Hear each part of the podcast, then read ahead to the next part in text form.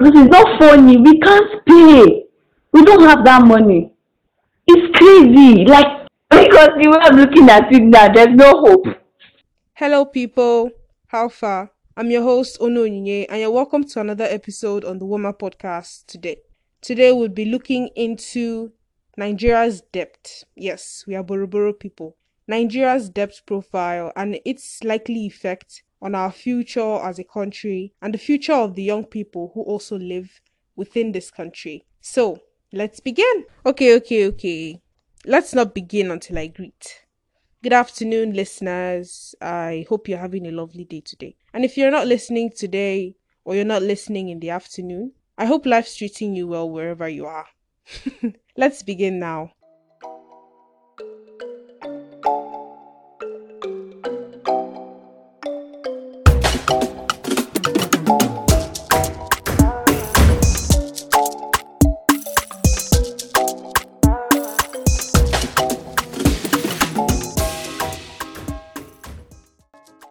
First look at what debt is. Something where you borrow is called debt. It's something that is owed. It could be money or goods. It's an obligation to repay, usually with interest. Individuals, corporations, and governments use debt as a method of making large purchases that they could not afford under normal circumstance. In the case of money, the money borrowed usually has to be repaid at a particular fixed date. A country's government debt is also called public debt. They are the financial liabilities of the government sector. The borrowing in this sector is usually done as a result of deficits. These deficits occur when the government's expenditure exceed revenue. This debt can be domestic, and if it's owed to foreign residents or governments, it is known as external debt. So that's our topic today Nigeria's external debt. Let's talk about the sources of government borrowing. Just like government debts are divided into external and internal debts, so also the sources of funds can be internal or external. Internal here meaning the government can decide to borrow from the central bank or sell bonds. Or external in the case that they borrow from nations or from multilateral communities such as the World Bank. External debts are money sourced from foreign countries, like I said, while domestic monies are sourced from within the country. Domestic borrowing sources may include rich individual citizens, organizations, central and commercial banks, as well as development banks. Foreign sources of funds include the World Bank, International Monetary Fund, the IMF, other countries, and foreign state enterprises like British Airways. To be honest, I didn't even know Airways could lend money to countries. At this point, you might be asking, okay, Onye, I get that the government borrows and that this money can be sourced externally or internally. But why? Why the need to borrow? Well, stick with me, you'll find out. Government borrows for many reasons. I will name a few. But the first is to finance a deficit budget. A budget is the total planned expenditure of the government as related to the planned source of revenue. Now, when there is a deficit in the budget, it means that the expected revenue, the money the government expects to get, is less than or not up to the expenditure the government wants to make. The government can then decide to borrow money in order to augment or add to the available revenue so as to be able to meet the country's pressing demands. Public or government debts is, however, good in the short run. That is for a short period of time. It's a good way for countries to generate extra revenue, to invest in their economic growth. It could also be a safe way for other countries to invest in a, another country's growth by buying government bonds. Now, the benefits of borrowing foreign currency include that it lowers cost of financing. When the funds are funneled to productive sectors, borrowing funds can lead to development. Productive investments such as large infrastructural projects such as roads, hospitals, schools set the stage for higher growth in the future. There is need, however, to make sure that these funds borrowed are not channeled to domestic consumption. Another benefit is that borrowing helps deal with crisis. For instance, the UK's debt rose sharply during the world wars, the First World War and the Second World War. Yeah. Another use for debt in a nation is that debt can be used during a recession to boost demand in a country, thereby preventing economic deflation So, with these benefits mentioned, one might ask, when is debt bad? Well, debt begins to slow growth when national debt is 77% or more of the GDP. Let's at this point look into Nigeria's case with debt. In other words, let's look into Nigeria's history with debt. The Nigerian economy enjoyed growth in the 70s during the oil boom. If you've never heard of this, you can Google it, but the period of the oil boom was a time when oil prices were good, and Nigeria was making pretty good profits from the sale of oil. After the oil glut of 1978, pressure was mounted on the government's finances. Oil glut here refers to the period in time where the prices of oil fell. There was down pressure on government finances and there came a need to borrow in order to finance developmental projects. The first major federal government borrowing was that of 1 billion US dollars from the international capital market. This increased our debt profile as of then to 22 billion dollars. And matters only got worse between 1981 and 1982.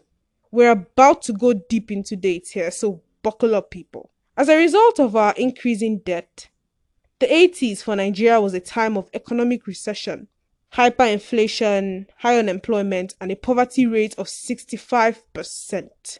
We at that time were one of the weakest world economies. In 2019, the Minister of Finance, Budget and National Planning, Zainab Ahmed, told journalists that Nigeria was struggling to service its debt and fund its expenditure. She'd said this while trying to justify taking another 1 trillion naira loan that would take Nigeria's debt as of the time from 25 trillion naira to something close to 27 trillion.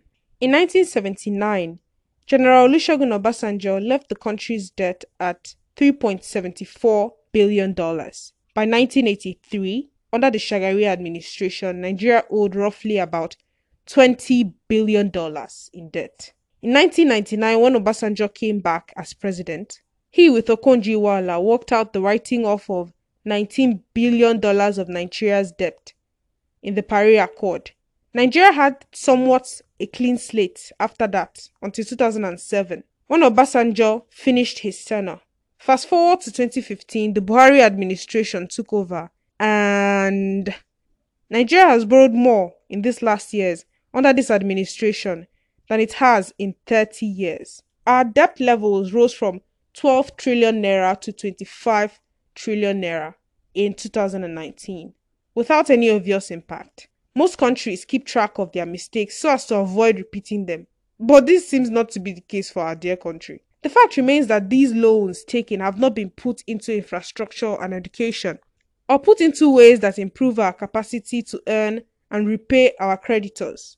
That's those who have given money to us. These loans have been used to finance recurrent expenditure and short term projects, which provide no tangible income. Let's look into the ways excessive debt can affect a country's economy. Nigeria is currently ranked among sub Saharan Africa's heavily indebted or most heavily indebted countries. With a stunted GDP and retarded growth, we are trapped by hasty distress borrowing and accumulation of debt, which we are mostly going to be unable to pay back. Excessive debt can lead to economic crisis and financial distress. For instance, for instance, most of a country's revenue are spent on servicing debt instead of being used for infrastructural development. It could also lead to a fictional growth in the economy. That is when the economy seems like it's growing, but it's not because we are owing a lot and debt can hinder growth. This is called a bezel in economics. The economy could also be thrown into what is known as debt driven deflation and political crisis, as can be seen in Nigeria's case. Nigeria is not alone in this debt palaver. Most third world African countries have some form of outrageous national debt. The distressing thing is not how much they borrow, but the poor economic and political leverage they have as to borrowing. I'll give an example, so stick with me. And I just want to say that if you're enjoying this episode, please do not forget to give us a good review on Spotify, on Apple Podcasts, and a thumbs up on whatsoever platform you're listening to. Also, remember to share this episode with your friends. Let's continue.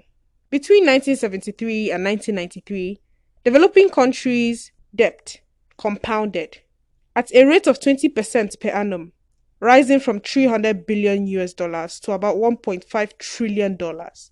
I'm talking about the debt of developing countries as a total, not Nigeria. Ah, don't get scared yet. The debt problem accelerated after the collapse of the Bretton Woods exchange rate, which led to energy crisis in 1973. Compounding interest rates from the loans these African countries took led to further debt issues. Debt in these countries has been singled out as the cause of poverty and misery and stunted economic growth. To make matters worse, as has already been stated, these monies are borrowed and are not used in any way for the benefit of the people. They are sometimes siphoned by corrupt government officials or used to fund go nowhere economic policies. Should we now mention the debt trap the borrowing places these African countries in? As a result of low production and poor leverage, countries who borrow so much risk having their infrastructure, such as roads or even airports, taken over by their creditors. Remember the case of Uganda in 2021. The Eastern African country had borrowed up to $207 million from China to expand their international airport which handled about 1.9 million passengers a year. The maturity time of the loan was 20 years, with a seven year grace period. They could not repay the loan and had to surrender their only international airport to China. They tried in vain to renegotiate the deal, but it is what it is. They are among a few African countries who had had to hand over their national assets to China after failing to properly scrutinize the terms on which they were giving loans. I interviewed six people, asking them three questions. The first was to guess, to put a number, any number, to just mention the amount they think Nigeria owes. The second question was what do they think would happen to Nigeria if China suddenly demanded that we pay everything we owe them? And the third was if the current deeply indebted state of Nigeria bothered them. Each person had their own say, each person had their own way that they viewed the matter. You might want to remember the questions. Stay tuned to find out.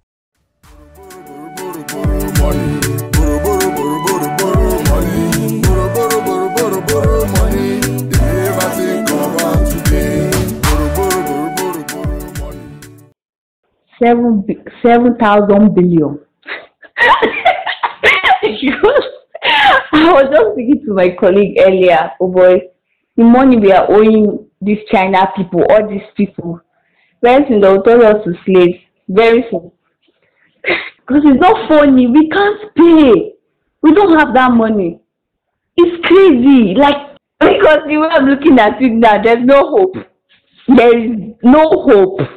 Hmm. It's not funny, Onyinye. It's not funny.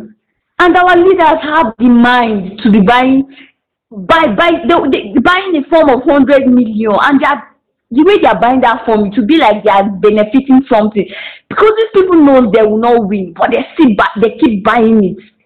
They will use our country as um, exchange now. They will give Ni- uh, china nigeria. Then because that's the only option china will now colonize us God forbid. Abeg no no dey laugh it's not funny. For real that's what will happen. Because we can't pay. We don't have the resources. The country is just collapsing every day. Everybody wants to just gain. Nobody wants to sacrifice again. Because i'm i'm i'm not saying i'm from a poor background but i'm from a family where we are struggling to to do so many things. Do you get?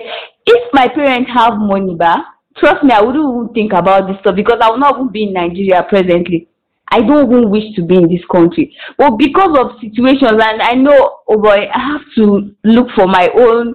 Um, how will I explain this? I have to go and start looking. There's nobody to depend on. Everybody is literally suffering in this country. There's no means of surviving. Even those that have means of surviving, like you, you see, oh God, the country is so messed up. And whenever I think about it, sometimes I'll be like, sometimes I'll be hopeful. I'll be like, okay, I'm seeing good, good. When especially when our entertainment stuff, maybe they're just saying good thing about Nigeria. I'll be like, okay, one day Nigeria will be better. But the next second, you see where they are burning somebody. Not an answer. Start Atiku is now, no, no, no. Atiku will say uh, um, injustice or whatever. The next thing they are threatening, like it's just so scary because oh boy, there's no hope. This country is like ambush. You're just waiting for young dreams to destroy. The inflation in this country is crazy. people are dying no security so i'm always scared whenever i think think about nigeria i'm always scared I'm, the next thing on my mind is always way of japari i want to just japa to this country.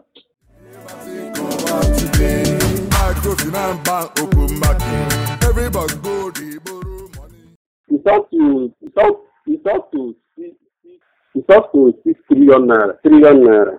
Okay, if China come now to collect their money from Nigeria, the Nigeria Nigeria Nigeria will not be able to pay the money because the money that they are owing China is almost like the money has gotten to the extent that Nigeria will not be able to pay. So what China will what China will do is either they seize the so asset that Nigeria is using to generate money like the oil refinery or if that one is not enough they they may go ahead in seizing other major major assets like seaports Nigerian seaports seaports because Nigeria I don't think that Nigeria have airports again like you can remember when I used to tell you that if I have the opportunity, I will travel out. So it's one of the reasons now because I know that Nigeria is already in trouble. Like because the the economy of Nigeria is already is already damaged in such a way that it's affecting everybody. So I am one of those people that bothers a lot because when China sees the major income stream of Nigeria now, those uh, civil servants, those states that collect allocations from Nigeria, they will not they will not collect as we have the opportunity to collect such allocations. And again, those Nigerian functionaries, Nigerian workers, those government workers will not be paid again. So you can see that the economy at that point now the economy will be like crash. never think of how to be. Okada money borrow money, KK money borrow let me say three point three point two three um trillion yeah trillion dollars now ah nigeria will be in total jeopardy like they'll be in total confusion because i'm not sure i don't know there's money actually in this country but the way our government are projecting is as if there's no money. But in a way they can handle it though but but in other in another sense I, i'm not sure of the way to handle it. But in a way they can handle yeah, they can handle it in a like to some extent but not they cannot settle everything because even even the country have have their own issues now to take care of and which they have not even settled. So in a way they can handle it to some extent. Yeah so it bothers me a lot. It bothers me a lot a lot because because as a country like this we don't have our own say we don't have our own like we can we're not accountable for our own self. They have to borrow from it's not as if there's no money in this country there's money but i don't know why they can they'll just have to still borrow from another country so it bothers bothers me a lot. Like there was some there's something i know. They said you owing as if you are eating from your future something like that. Yeah owing as if you are eating from your future. So when money comes like this you have to pay the ones you've borrowed. So that thing that that alone is a big problem. So bothers me a lot.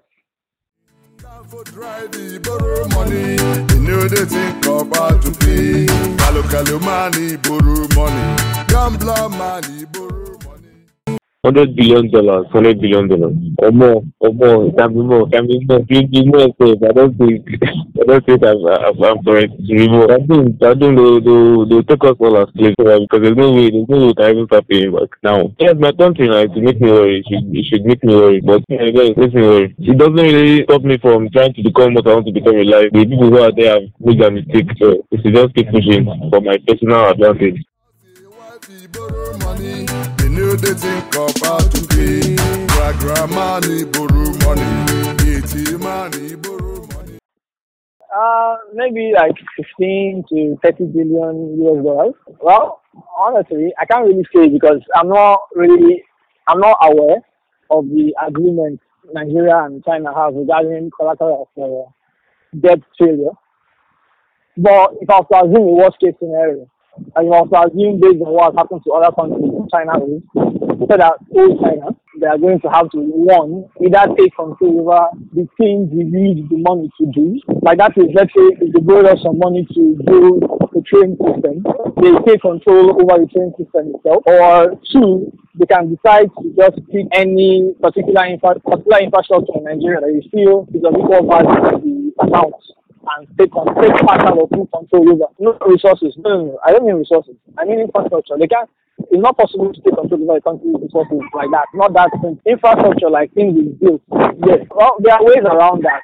Can I give an example? For example, let's say China decides to, and this is a very broad example, but let's say we collect a loan from them to build a road, like a major federal road, or major interstate road, whichever one. And after a couple of years, we fail to pay off what we should have paid off in that time. So the Chinese government can decide to toll those roads. Yes, so they're not taking full ownership, but they will toll these roads and collect whatever revenue comes from them. So that's an example of what they can do. And same thing goes with railways. The Chinese government may decide to say, oh, okay, build the railway. Any money from ticket sales belongs to us. Yeah, so that's them controlling infrastructure. Other countries owe way more. So the thing is, a lot of people don't really understand the thing with debt. Countries will always owe each other. It's natural. Yeah, and secondly, Nigeria's debt to China isn't really as much as we think compared to our total debt portfolio. Yeah, but that aside, that aside, on its own, debt isn't a bad thing. The only problem is, the only thing that works about Nigeria's case is Nigeria is a third world. So most of the debts it enters are really imperialistic in the sense that the countries that give money give it with the idea of they want to control the economy of the borrowing nation to an extent. Yeah, so if Nigeria were entering these agreements with higher leverage, with more leverage or more control over the terms, then sure, I wouldn't care. Debt is good. Debt, debt fosters growth, faster growth than internal revenue. So that, that is fine. But the problem is when the agreements are lopsided, favor one person or very biased against one person, then that's problem. And that's Nigeria's case. So that's what worries. What worries me is the terms of the agreement, not the agreement itself we don't have any leverage. For example, in the US now, yeah, the US is able to borrow as much as it, wants. They owe China a lot, but the, the difference is as much as they owe China, yeah, the US has the leverage to ensure that China is not going to slap on some stupid I want my money back in five years time. And the US also has the leverage to ensure they don't say something stupid like if you don't pay, I'll take over your ship. Yeah, so in a, in a normal in a normal debt agreement that is fair, what happens mostly is if one side defaults, then there is always an allowance for alternative means of settlement or maybe highest thing, worst comes to worst, litigation. So we take the case to court. But you don't automatically just go after my resources or my property the first chance you get. The only reason anybody would create terms like that is because they knew you would never be able to pay in the first place. money, borrow money. Need to think about to pay. Say we borrow money. uh, be like if uh, said one like say I'll be one billion, I'll be something like that, around a billion or so. I think I saw last I had was around I think about know, about seven billion or so. They, yeah, something like that. Dollars, dollars, man. They're they're owing and I don't know this. It doesn't bother me. I don't really know the effects and stuff. So yeah. Mother say we borrow money.